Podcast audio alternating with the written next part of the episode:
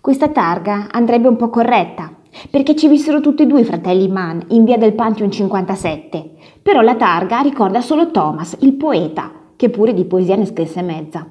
E invece era stato Erich il primo ad arrivare a Roma. Cercava sollievo i suoi polmoni e forse già che c'era, anche se stesso. Qualcosa trovò. Disse al fratello, vieni, e quello scese, fuggendo da un futuro d'ossessioni.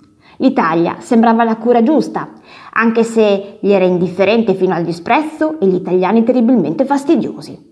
Cosa facevano i due fratelli Mann nell'urbe? Poco turismo, né passeggiate antiche, molta campagna tra Palestrina e Roma. Quella è la musica, Verdi e Puccini, per quanto Wagner.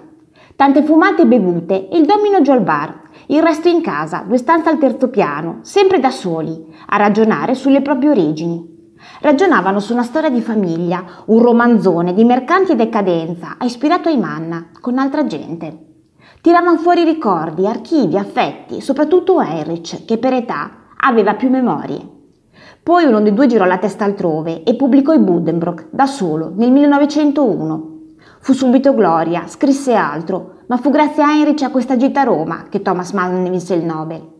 Anche Heinrich continuò a scrivere, senza però raggiungere il successo del fratello, Tornato in Germania, entrò in rotta a causa dei parenti, fece due matrimoni infelici, si impegnò in politica, dovette andare in esilio, perse la nazionalità tedesca, cadde in povertà, sopravvivendo grazie ai soldi che gli mandava il pur sempre legato Thomas, che cercò in tutti i modi di farlo rientrare in patria, ma il visto arrivò quando Heinrich era già morto.